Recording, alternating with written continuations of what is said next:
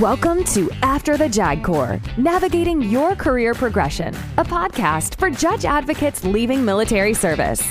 After the JAG Corps assists officers transitioning from the military law practice by learning from individuals who have successfully embarked on new careers, providing insight on rewarding professional opportunities, job search strategies, resumes, the value of your military experience, and more. Now, here is your host, Tom Welsh. Today on the podcast, we are talking to Chris LaCour.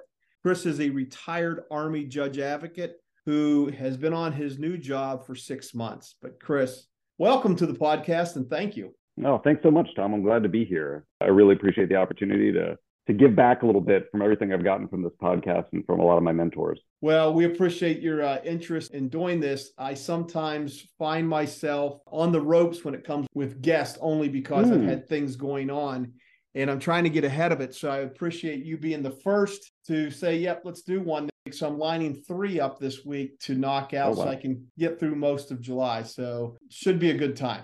It's good stuff, man. So, Chris, Army Jag, where did you come from? Where did you go? Sounds like a song, but. well, yeah, no Cotton Eye Joe. So I'm originally from Louisiana, but I was looking forward to getting out of the state, to be honest, and just seeing the world. I had an ROTC scholarship, and then uh, I was all set as a, as a graduate of the University of Alabama to request an ed delay back in 2002. But in 2001, on September 11th, you know, I remember watching the planes hit the Twin Towers and felt you know, I, I ended up in the ROTC kind of cadet lounge, and we were all told that we were going to go to war. And I felt, okay, I think I need to put my desire to be a lawyer on hold for a little while and serve my country. And so I did. I deployed to, well, initially I was stationed in Germany as an artilleryman, and then I deployed to Iraq as an artilleryman in 04 to Baquba as part of 1st Infantry Division. And then after that, I was like, well, I think I did everything I wanted to do right? As a, as a young lieutenant there wasn't much left so i applied for the flep program which is where the army pays for your law school. Interestingly i interviewed with a stu risch a colonel type one each in saddam's palace uh, all those years ago. And now here he is as tjag i guess. So it's a small army.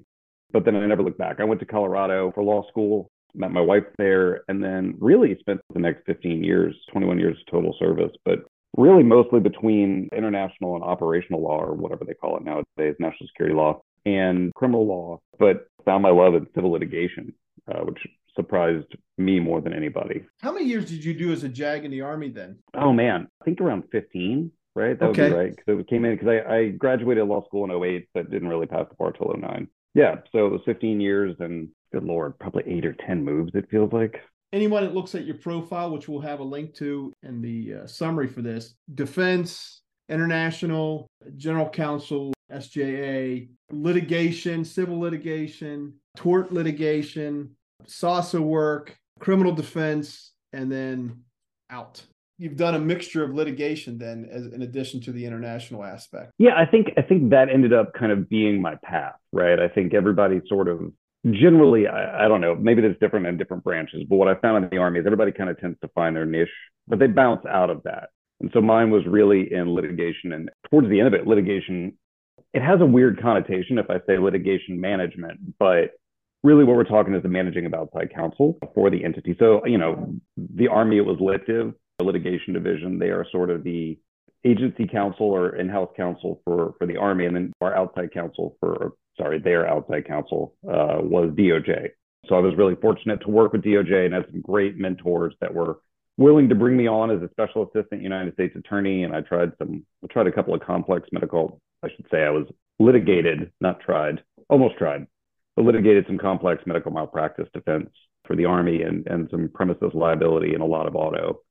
It was a fantastic portfolio. And then did a lot of like electronic discovery sort of work, government information practices, so FOIA litigation and Touhy requests, federal rules, civil procedure 45 subpoenas. So like a lot of really varied work that I that, that I was I had no idea that A, the Army did it, and then B, that I would ever get to do it, you know, to, to help be on the call with Solicitor General of the United States discussing whether or not we were going to appeal a case and, and what the second order effects of that would be across different circuits which wow. you know as we were discussing beforehand is insane because I was a C minus pro student in, in Colorado and I just think back to my first year. I, I think it was like torts and Civ Pro, and I, I was probably four months back from Iraq, and I was like, man, look, I'm going to be an Army JAG. I'm never going to use these two things, right? And then there's ever a guarantee that I'll need to do something, it's by stating out loud and publicly that that uh, I'll never do it.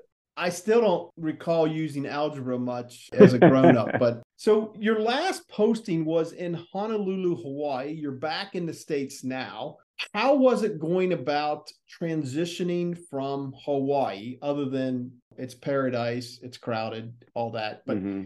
making that jump literally back into the United States, trying to find work from afar? Now, I've talked to somebody a couple weeks ago, my old deputy who did it from Naples, Italy but I imagine Hawaii had its own challenges as well. It did. And I, to, to kind of connect the dots, and i have been pretty transparent about a lot of this, but you know, there was sort of a medical need for my family to come back home. I suffered a medical condition. I had a, a cerebellar stroke in 2019, which, look, if you have to have one, I mean, it's not a great Yelp review, right? But if you have to have a stroke, I would recommend having one in your cerebellum, only in the sense that you can recover really quickly because there's some sort of extra processing power. And so that was sort of the beginning of okay, I think my career is sort of winding down, but we weren't fully committed on retiring yet. I'd expressed interest in retirement after that just because look, it's a hard life in what we do or what we did. You know, I think it takes, and as I'm learning, as I've transitioned out, the stress that comes about from being a judge advocate was in some ways more than I knew I was facing. And I, happy to elaborate on that a little bit. But you know, coming into USAA, I'm going to jump around a little bit. Eh, coming into USAA, I've just had the warmest welcome with my civilian leadership, and I know we'd like to think that we have a kind of a monopoly on leadership in the military, but I'll tell you, the folks that I'm seeing in the civilian world, and especially in this organization, really make me question that in the sense that my first day, my boss my new boss here is, is you know AVP, so he's incredibly busy. I have access; I can see his calendar.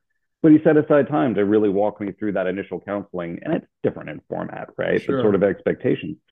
Day one, you know, uh, the technology and assistance is there, and I've had a lot of peers reach out to me and say, "Hey, look, we're really here to help you." They walk me through the system. It has a wiki page that allow like provides 90% of the answers for what you need. So it's not just it's on the share drive but the commitment to training and, and the time frame another executive was like yeah it'll take you about five years to get really comfortable here. Now whether or not that's the case if nothing else it communicates that there's a long-term goal and that they are okay with me learning. And i realized that look as a senior officer in the military realistically you just don't have that luxury that you have maybe two months to get up to speed. And like some days you don't have any. I mean the first day that i showed up in LitDiv as the branch chief. So I went from I promoted to 05 while I was at Army Litigation Division.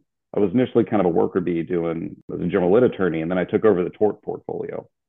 And I, and I had a great person that I was replacing. I was really happy to be there. But our first week, we had a surgical fire that somehow slipped through the cracks. We got hit with a $13 million judgment for lighting an, an infant's face on fire and that nobody in the building was tracking. Yeah.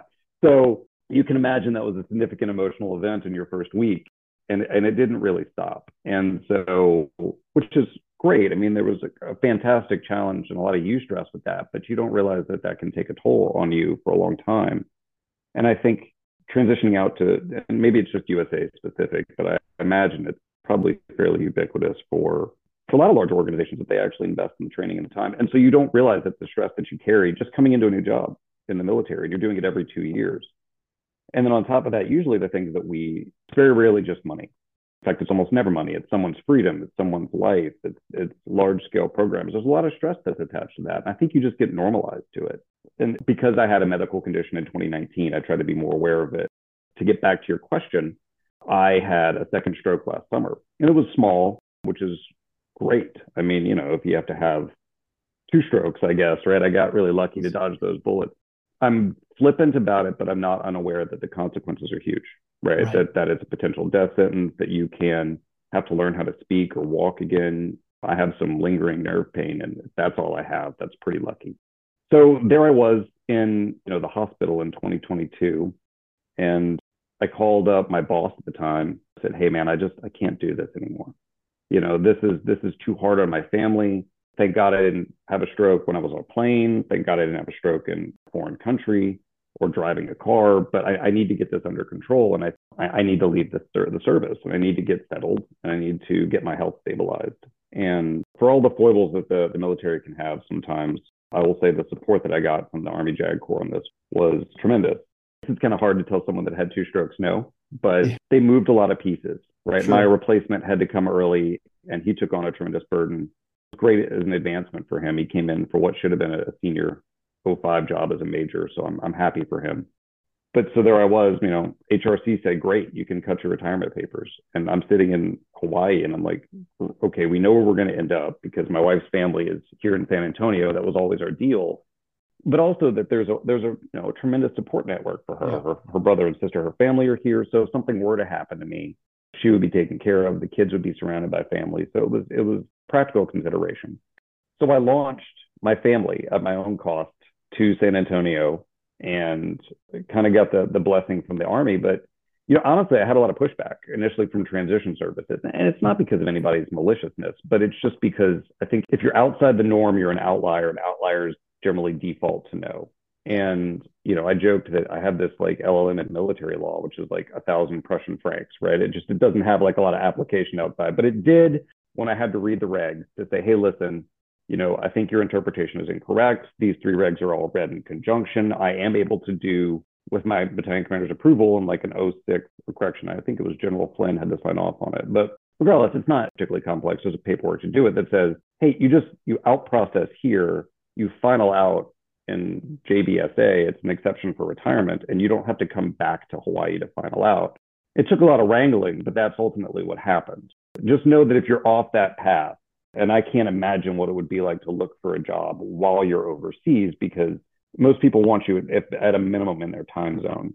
I think the door to work from anywhere is, is sort of closing nowadays. I mean, there, there are exceptions, but I would say that it's, it's a bigger challenge than I anticipated. So when you called the army and said, listen, I, I need, I need to go, it's time to go. Mm-hmm.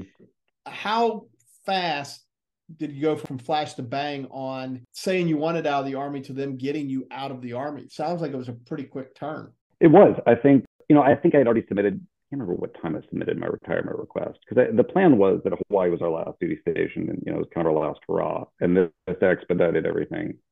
I want to say, I mean, I could look it up, but I think it was a couple weeks. Wow. Uh, yeah, they were, they were booking. Now to get orders, I think I had a stroke in June I was on a plane in like right at the end of August. And that was to clear and to now, mind you, I did my VA here in Texas. I did my final out here in Texas, which is it's the same story you've had every other time, right? You have to get checks from people you've never met on bases you've never been. You know, I think I cleared the installation property book office here, and I was like, uh, okay, like I've never been to this base. What you afraid like I signed out a Humvee sometime in like 2005? I know things are crazy, but like and you walk in and there's a guy there. He doesn't even check the computer system, right? Just stamps you. I mean, it's it's all the same story that you've done a thousand times. That it's your it's your first time and your tenth time, right? I had somebody tell me like, haven't you done this before? like, it's always my first time. I mean, I can't tell how easy the transition was because it was actually very stressful. It was just extended over a period of time. But I think it went better than I could have anticipated. And they were very quick about it. Now, if you don't have a medical issue, if you have like a, kind of a critical billet, it, it may be a different story. So get a um, medical issue is what you're saying. Yeah, it's really what I'm saying. Yeah, just uh, well, just document it, right? Yeah. You probably already have one if you're retiring, so just make sure that it's it's uh, it's front and center. But you know, jokes aside, just know that it is possible, right? Like they, you just read the reg. So the you know at least for the army, it's the career skills program. I know they're making some changes to it, but I think they're starting to prioritize retirees as well. Your focus was getting from Hawaii to San Antonio, then trying to nail down the follow-on career yes, that was it. To get here and get settled, integrate with my doctors because I had a loop recorder implanted cardiac wise about a week and a half before I flew. So, you wow. know, the idea was to really get that sort of because they, they still were trying to figure out what was the underlying medical issue, which is still out there, but at least the course of treatment stabilized. You know what I mean? Like the chance of, I think the chances are very slim of having a recurrence, but you know, we'll see. But yeah, so that was the plan was to get settled here as quickly as I could and then to kind of figure out the job portion get my family in school, buy a house. I mean, all of that was sort of a fracas, they say in South Louisiana. It was an ordeal to a certain extent. So you did that. Mm-hmm. You got the family settled. You bought the house. You found the schools. All those things that come in with any PCS. What did you do? What was your strategy? How did you execute your plan, if you had a plan, on finding that follow on career? You know, so I had the past five years, like I said, I had kind of a strange career because there's not a lot of civil litigators in the military services. I mean, I think out of the JAG Corps, there's maybe 25 people that I can think of that have cycled through lit div. I don't know how much it is in the Navy or the Air Force. It's just, it's a very small percentage. And if you told me years ago that I would have fallen in love with this area and wanted to practice it for forever, I would have, I would have thought you were crazy. Like torts and civil procedure, gross but something about it really spoke to me. I like the complexity. And so I said, okay, I kind of want to still work on this. I had a, some friend of mine that did plaintiff work reach out and kind of offer, uh, you know, hey, it might work out here. So that was kind of a, I don't want to say it was a backup option, but it was certainly something that I had considered. You know, as I was looking forward, was okay because there's a lot of money in plaintiff's work, and the work is good, and you can kind of set your own hours, and there there is goodness to it. I don't know if it would have fit me the thing I was mostly concerned about was managing stress. And I think I can handle a new job, but it's one thing to handle a new job and financial insecurity. And to be honest, your retirement paycheck, it looks great on paper, but once you start chipping away at all the other, I mean, it's the same thing everybody says, right? Like it doesn't go quite as far as you think. So I would have been sort of under a lot of financial stress. And given where I am in my life, that was the thing I sought to avoid as much as I could. I mean, this job has stress too, I don't think you can be a lawyer and not deal with stress. But I think the difference is sort of that okay, well, how do I become financially stable in a way that I'm not dreading going to work and I'm not dreading the result of a case because that's how I'm going to get paid? It was just a bridge too far for me at the time. Never say never, but and so I went about, okay, if that's going to be my focus, right? Litigation with sort of a background in either medical malpractice or sort of high level litigation management, what are the jobs out there for that? And the answer is not a lot you really have to end up kind of on the, the website trolling and putting in what I call the cabonculators, right? The online website resumes, and you're going to get a thousand rejections. And really, it's it's do you know somebody that can recommend you? Um, I'm living that dream right now, by the way. Yeah, and it is it's weird. I did actually end up getting multiple job offers in that year. The first four months, I'm just throwing resumes into like the cabonculator. I got one callback for a, a plaintiff's firm here they're well-known plaintiffs for you know they are on the billboards and everything else i got through the interviews the pay was very lucrative for what it was and i, I got to the interview and i said why do you guys like working here and they couldn't give me a straight answer i realized that okay that job you would end up being the cartilage between the owner and your team. And there was something about it that i said okay well that's not the route that i want to go. So let me start looking in-house. Yeah i think i have like 26 versions of my resume some share drive somewhere. I did get a job offer from a global biotech company. And if it wasn't for USAA, I would have worked for them. The pay was less than I would have liked initially, but I think the opportunities and the, the work would have been great. And that's one thing that I realized too, is that my friend describes this transition as an aircraft carrier pivot. It's funny, two Army guys using Navy terms. But what's up with uh, that? I don't know. I guess it was a big ship turning slowly, right? But hey, look, we were joint, right? We were stationed in the Pacific. I've realized that you do have to kind of take a step back and a step down. So even though I, I'm in a position there, I'm a senior lawyer, I think I'm probably close to the Peter principle. I'm as new as you can get. Your, your litigation track, right? As a litigator, if you've done this for your life, you, you generally know the way that the case functions. You kind of have a glide path enough. If it's a crim case, you know, you're going to have your preliminary investigation, you're going to have your referral, referral, you're going to have your pretrial motion. You know what I mean? You kind of book it out. Civil litigation is no different in the sense that you're going to have a complaint, you're going to evaluate jurisdiction, you're going to figure out if it's going to be state or federal, then you're going to move in for an answer, then you're going to have your dispositive motions, then you're going to have your discovery deadlines, you're going to go through discovery, you're going to have your, you know, whatever your initial disclosures, you're going to have your ROGs, your RFPs, all this. You're going to get to your pretrial motions, which probably is going to be 90%. You're going to have mediation somewhere in there. And if you're lucky enough or unlucky enough to get to trial, then you're going to go through that process you know, whether you're doing a medical malpractice case or a property case or a tort case, it's going to be that same sort of framework, which is great.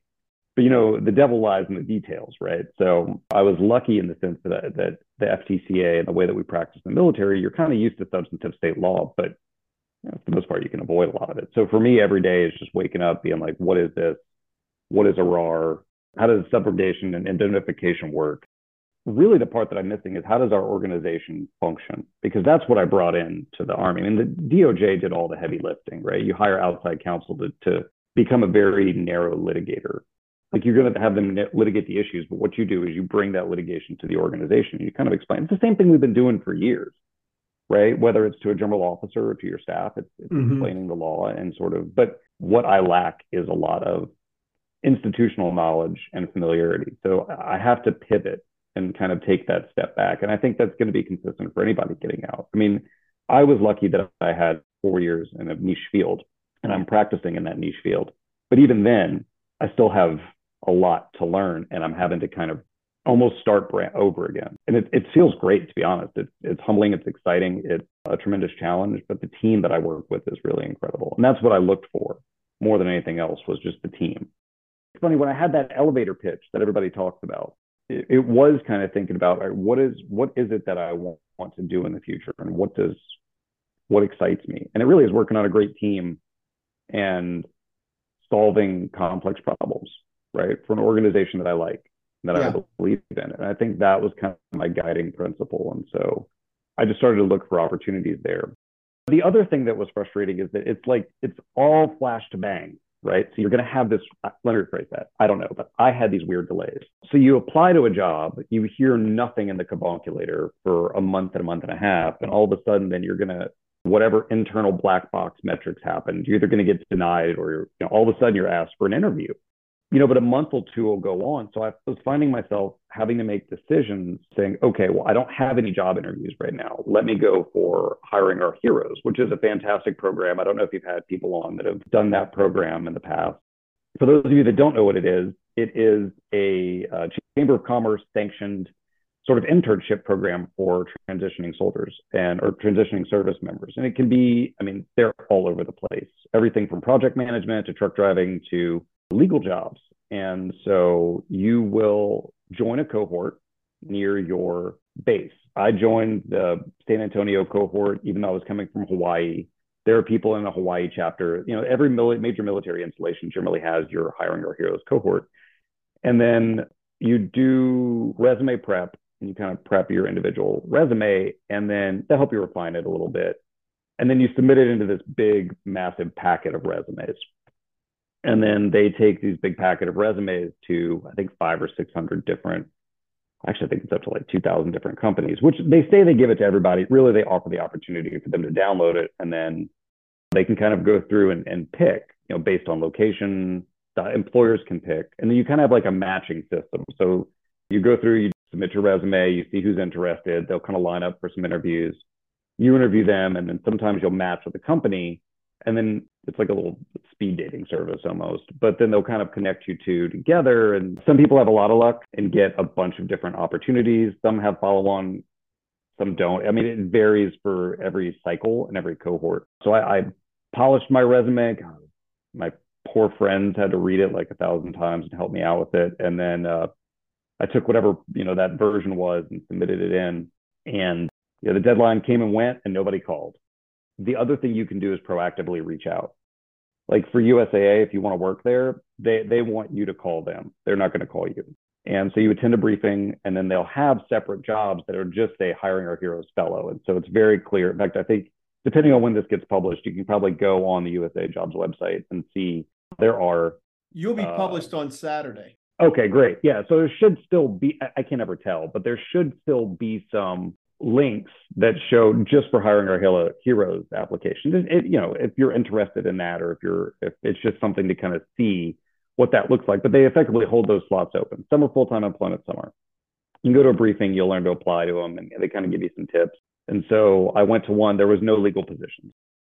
It was great. It was process owner consultants, a lot of APO stuff, a lot of business process owners, project management sort of work, and then some IT space.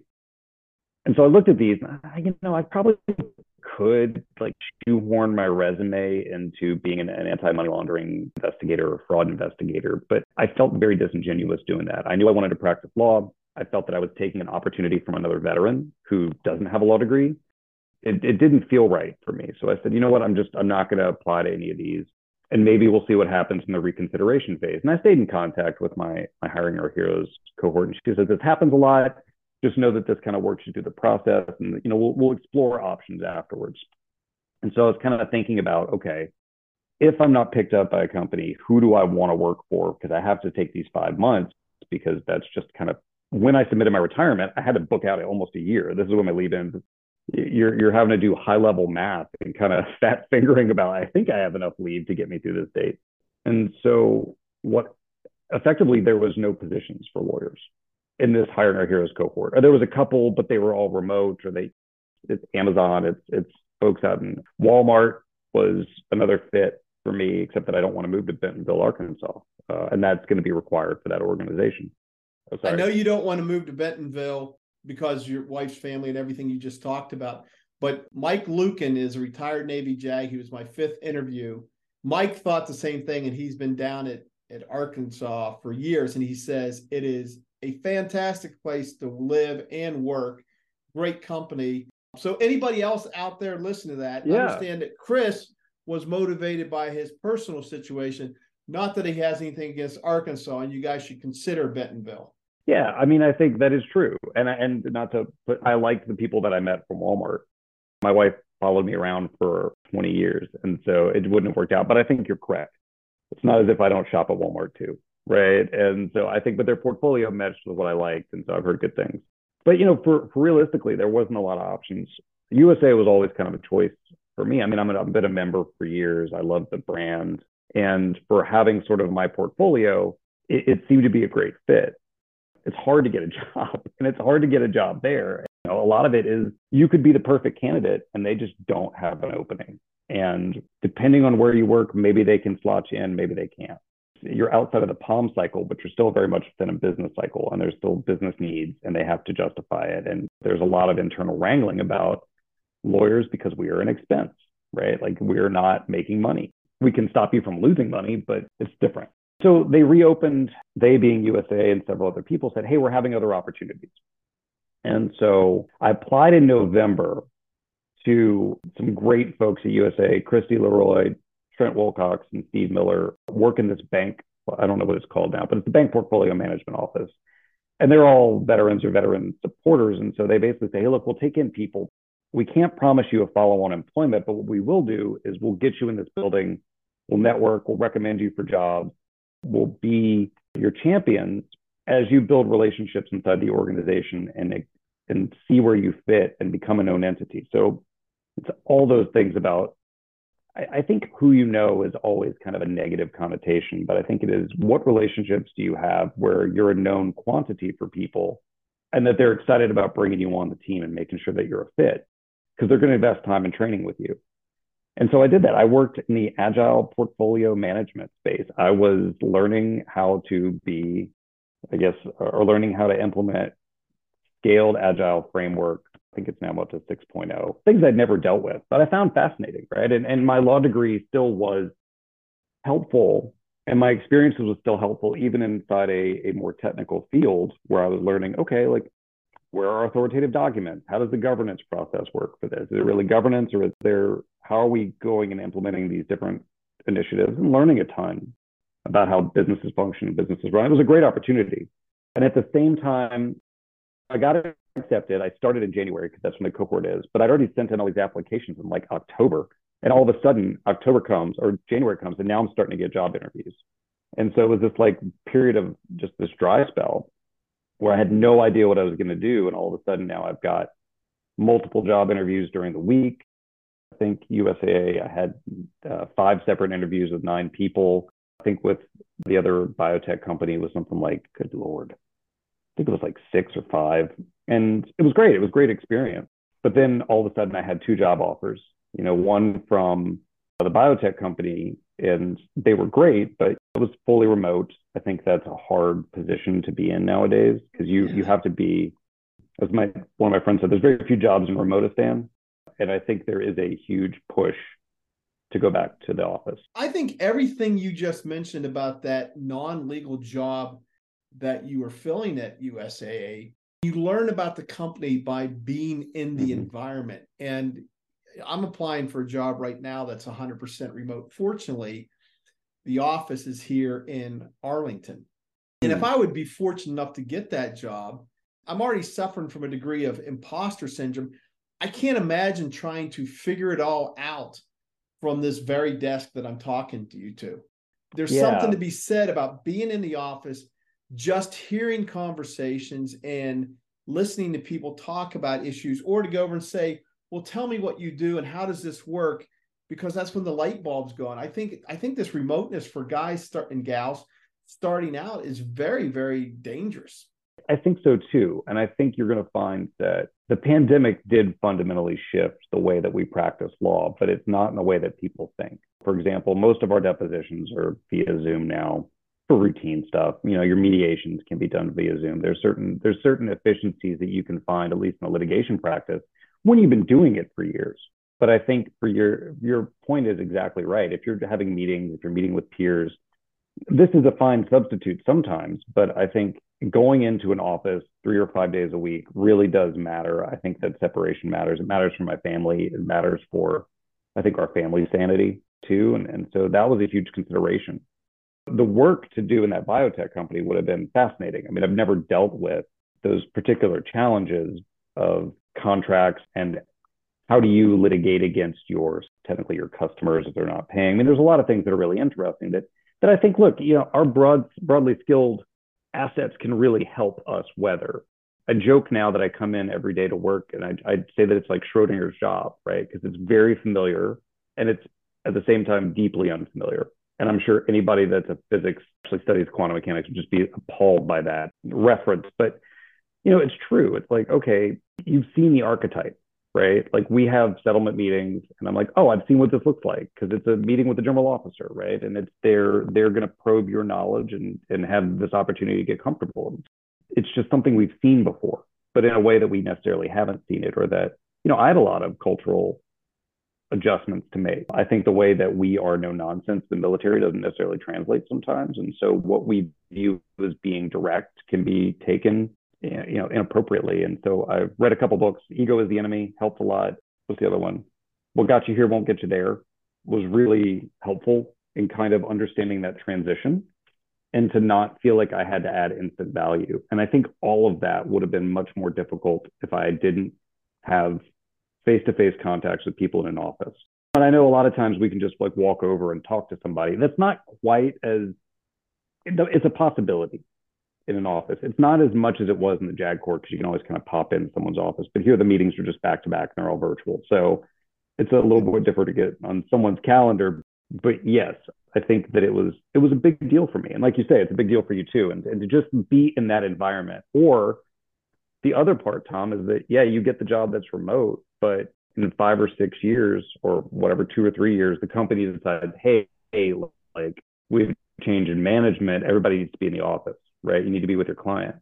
And so you're going to find yourself looking for a new job or you're going to find yourself moving. And I think that's a reality. Uh, we're certainly seeing it in our organization from a move from, hey, you're going to come back into the office three days a week to, hey, I think we're going to move to four days. It makes sense. The, our organization invests a lot of money in its infrastructure and its IT and its facilities. I mean, the, the building is gorgeous and feeding its employees, but they need to have folks in there to do to do that. I, I think that's going to be a shift. I just wanted to build on that point. I just had to do an investigation of where I'm at now and the discontent of some people having to come back into the office one day a week. Then when they had to come back mm-hmm. two days a week, and there was other things, and I won't go in bore you with the details, but I d- realized in doing this IG investigation that building that esprit de corps is much more difficult. In this case, you had employees showing up after they were in the pandemic and after they were coming out, where people want to be at home and you're not mm-hmm. embracing the suck for eight hours together, five days a week. Let's play nice.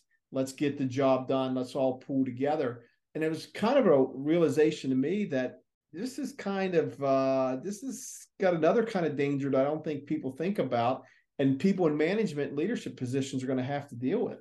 Yeah, and I think too. I mean, to be real direct, if you started to want to pull their their amount of time on the computer, right, and what they were doing at home for that time, I think it would be a, a different story. And you know, what's funny if it makes you feel any better outside. There was a town hall where they were kind of announcing a return to work three days a week, and the level of wailing and gnashing of teeth was probably equal. The people were asking if they'd done an analysis of the costs that would occur to the organization and due to traffic accidents and these sorts of things. And it's like, yeah, I mean, that's just sort of a sunk cost. But you, you get it that that people were really sort of not wanting to give up the fully remote work. I think hybrid is fantastic as a way of really being able to get some quiet and to like clean out your inbox and make sure that you're actually working on tasks, right? Like right. it's not a day that I'm going to collaborate. You know, we have a day where we all come in, everybody lottie dotty to the office and we have our meetings that day. And, you know, you're able to collaborate in real time. And I think there's a big shift. Not only is there a justification for it, but there's a shift in the business world where I think that's that's becoming the norm. And uh, as we kind of settle into post-pandemic life, at least that's what I've seen. So I was glad I didn't take the fully remote work, even though the team was fantastic, the general counsel was brilliant. It would have been a great place to land because it's the same thing you realize. Like it's who you work with that matters, and less maybe than what you do. I love showing up to work every day. I'm dealing right now. My team is really patient with me in the sense that some of these folks are carrying dockets that are just astronomical. And, and I'm starting off kind of as the newbie, which is funny, right? Like a 20 year veteran and a 15 year senior attorney, and I'm the newbie, uh, and very much so. But there's no there's no pejorative to it. It's just sure. Okay, you need to learn this. Yeah, it's it's a lot. I found that I had to make a lot of decisions based on it's kind of what Casey said or Case Thomas, you know, that kind of on your gut. But you're gonna. I found that I, because I don't know if my situation is truly universal, but I, I think the meta lesson is it's not going to be as quick or as linear as you think it's going to be, yeah. or as I expected it to be. You know, it's like, well, apply for a job, they'll let you know in a week. And then, yeah. no, no, no, it's going to be you apply on a job and it, maybe you hear something back, maybe you get ghosted. Like you have no, maybe six months later, they're going to say, we didn't need you. Or maybe even worse, that they ghost you and then they write, hey, it's open again. You're like, well, what happened there? Yeah, I've had some of those experiences. Everything you just said is true. And I'm also starting to realize it's sort of like dealing with your assignments officer for your next duty station. You get, you know, hey, I think I'm perfect for this yeah. job, and that doesn't happen. And so you line up this one and everything's falling into place. And then, well, you know, the leadership changed its mind and and you just have to yeah. to roll. But but in this case, the difference is is that one day your paycheck stops. So you have a motivation to find something. So the other thing that I heard you say was directness is not necessarily great thing. So I should probably take my leadership tips from Michael Scott on The Office to learn how to function in an office setting. I just wrote oh, that down. Yeah, you should definitely. Uh, that'll have zero negative consequences in the corporate space. He's uh, he's clearly not someone that ever, you know. I mean, I I'm sure you as as dealing with IG investigations, it's just like, oh my God, we would be so far. I will say actually though that there is a lot of it's just a corporate change. You know, I think the things that we as litigators and we as, as former Army attorneys, or at least I should say I had to change a lot, was you do find that you have, you know, maybe a little bit of a I found that I have a criminal potty mouth or did. Mm-hmm. You know, some some of the some of the vestiges of of being a criminal defense attorney that that aren't, you know, it's it's questions about what is this is is this tool that I've developed as a senior officer or as a as a, military officer is it still benefiting me in this new culture? And you know the things that make you i think an asset to to an organization are things that are really hard to put on a resume.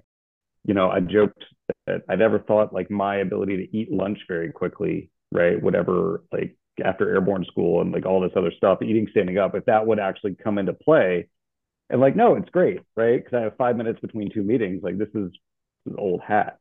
Uh, but you know, less of a joke is okay. I can navigate your computer systems. I can figure out relationships. I can sign myself in. I can figure out how to do all the requisite paperwork. I can try to like learn the organization. I can get. I think there's things we just don't realize that we're able to do. You know, I can quickly read a team. I can quickly like read. You know, I can try to pick up on body language. I think that as I've thought about the military, and you know, everybody's perception is different, right? It's everybody feeling a blind people feeling an elephant, I suppose. But you were just expected to go out, get it done. And sometimes you had to be more direct, and sometimes there was no game plan, and sometimes you're just winging it. Um, but you're going to make it work. You're going to figure it out. And there's no other option, right? Because there's no one in front of you and no one behind you. It may not be that way in the corporate world, in that there are other people that have figured it out a bunch, right? Not always. I mean, you're you're fresh blood, you're a fresh set of eyes, but it's very different. One of the things I was really happy about with the Hiring Our Heroes program is that I went through, but I had to take a month off to go clear towards the end. And not really a month off, shouldn't say it, but I had to stop work because I had reached the maximum amount of CSP. I can't remember what they call it now, but it used to be permissive TDY. It's the exact same thing, except somebody calls it slightly different. But you know, you hit a you hit a five month window, and then that's it. That's the only amount of time that you can take by statute. So, or by regulation, I suppose there's a difference. So I had that month to kind of say, okay, you know, I had gotten hired in the middle of my cohort in my fellowship working at the bank. And in part because the people in the hiring here. Well, there's a bunch of reasons. Number one, I had my general officer, uh, General Thompson, who I asked leave the Army, got me in touch with William Brown, who works at USAA. And William got me in touch with John Fabiani, who was a mentor. And then Greg DeBernard, who was a powerhouse in the enterprise litigation section. So they were they were champions for me inside the organization. So it, you know, I had a lot of things going for me to get hired at USAA. I mean, I had still an interview. There was nothing guaranteed about it. But if it wasn't for their support or their internal support or knowing somebody, I think it would have been a very different situation for me. So I think it's all the it's all the same adages, right? Like who you know, networking. networking. Yeah.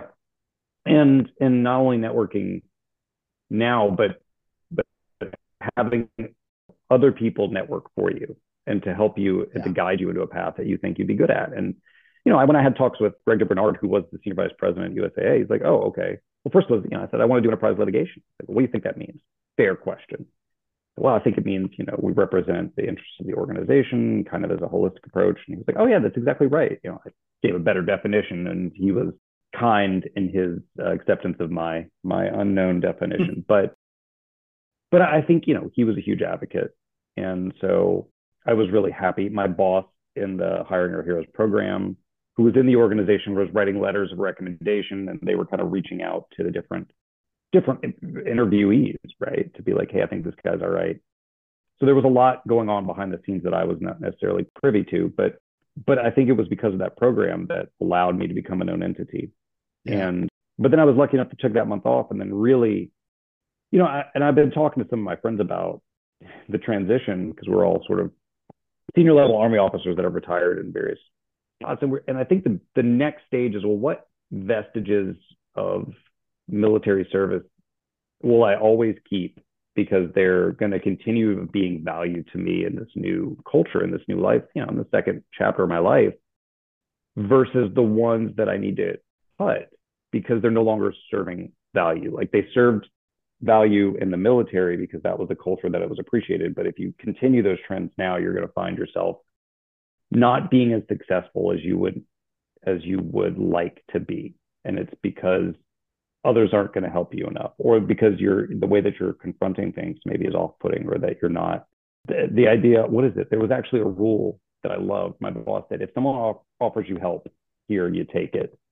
And I think it's nice to have a culture where you don't you get to learn like that, right? Yeah. Where it's written that, hey, you get to not know things. And that when people help you, it's not because they think you're weak and it's not because they think you're incompetent. It's because they want to actually train you. And, and there's tons of people in the military sure. that do the same thing, but I don't think that that's ever specified, right? You need to be the problem solver, is your problem. I don't think it's specified. And I, and I tell you, as I look at these jobs, I mean, that's a fear is that Mm-hmm. Okay, mm-hmm. I'm com- I'm applying for compliance job. I'm making the argument that I've done compliance, which is, as we know, is a very broad term. What you know, somebody said, "What kind of compliance do you want to do?" I don't know. I want to do compliance, but mm-hmm. that you are going to be expected at the senior officer, more mature person to be able to step in and be effective. And so it's reassuring to hear that no, no, no, this is going to be just like anywhere else you go in the sense that people are going to be like, hey, let me help you get up to speed you don't need to drink from the fire hose and become the expert to the commander the next day or the day mm-hmm. after that. You know, this is no kidding where we are going to teach you. I mean, the mm-hmm.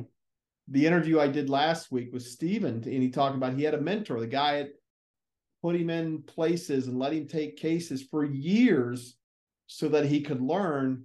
Whereas, mm-hmm. you know, mm-hmm. just as you were talking about earlier, it's like I got to turn over, I got to figure it out, and I gotta I gotta make a go of it yeah, I mean, I think I went from Thursday just kind of dealing with you know routine FOIA cases to like managing the Army's tort program. I mean, with a tremendous amount of help and insight. Sure, you know, sure. it's not as if it was alone, but ultimately you're responsible for it Yeah. and to be briefing people and to and there's stress there. And then I, I guess because I like to make life more complex. So when I was actually trying, when I was a regional defense counsel out in Hawaii, so I was kind of the senior criminal defense attorney. I was also actively litigating a complex multi-million dollar medical malpractice case at the same time because why not right so uh, why not add all that stress on but but i also knew it was going to be formative in my my future career and two i'd also established a relationship with the you know the SAUSA and the civil division out in hawaii and so i was really fortunate to to have that opportunity but whew, it was a lot you know Yeah. so you're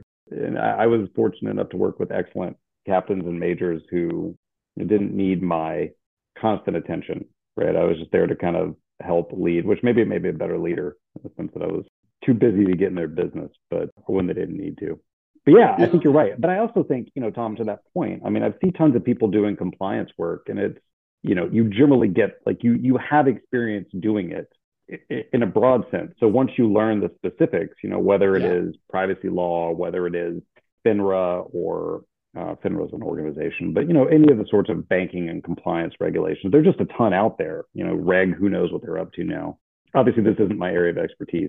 Yeah, but I think that's right. It's the idea that you know we have this sort of underlying belief that you need to instantly add value to an Sure. organization. Exactly. And the truth is, I think the harder you, yeah, the harder you try, the the less you do. And that's sort of what I realized as I took a breath was like, okay, I, I didn't break anything. I still got the job, but I don't know if that's how you approach it. But then again, I talked to a friend of mine who's a general counsel, general counsel or deputy GC at Molson Coors, and now I think he's like the deputy GC, deputy general counsel at Schlag in Illinois, or I can't remember what the full corporation is.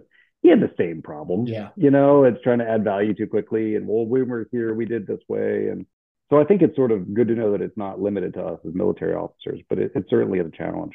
I wanted to give you an opportunity if there's anything that you last chance to fire out there before we we cut Mm. off for the day. If you don't, that's fine. But I just wanted to bring the focus, just sort of like the end of the show. Yeah, you know, I think I, I hadn't planned anything, but as I kind of listen to, or as I think about this transition, I would say I think I underestimated the difficulty. And it's the same, I mean, it's all the same meta narratives that you hear, right? Networking matters. It's about finding your purpose or kind of finding your elevator pitch. Like your resume really doesn't matter. All your resume needs to be is to get people to talk to you, but it doesn't matter because it's going to be a journey. I didn't think it was, I was like, I have a skill set. It's going to be great. I've got all these backup, man. It's still a journey. And it's, it's one that I would say, don't think that you can just kind of fit in like your last minute CLEs. If you can plan it out, but more importantly, like be kind to yourself, right? Yeah. Take some time, really sort of understand that like you can't force this with any amount of effort and that, you know, you do, we have a place in the corporate world. We do, right? We have skills and we have, I think we have perspective that will allow us to be an asset to wherever we want to work and to, to the teams that we're going to join. Or if you want to go out solo, you can do it. But it's just, it's going to be a bigger transition like than it is in your mind. And Yeah. uh, that's sort of what I realized, not just for you, but for your family and, and staying sane during that process and being kind to yourself, knowing that you will be okay, even if you have to go kind of in the desert for a little while. That's that's really great the- advice. Wander about the desert. That's really great advice because Chris, I, I, I mean, you're absolutely right. You're going to have ups, you're going to have downs, you're going to th- have things that you think is are slam dunks that aren't going to happen. It's going to take longer than you thought. And I've been Mhm. talking transitioning with people for a year and a half now, and I thought I'd have it figured out by now. I don't, but I do know that I'm going to be okay. Even if I don't, you know, I was hoping to double dip for for an extended period of time, but even if it's even if it's I quit work on uh, you know my last payday's December first and I start work the next day, I know I'm going to be okay.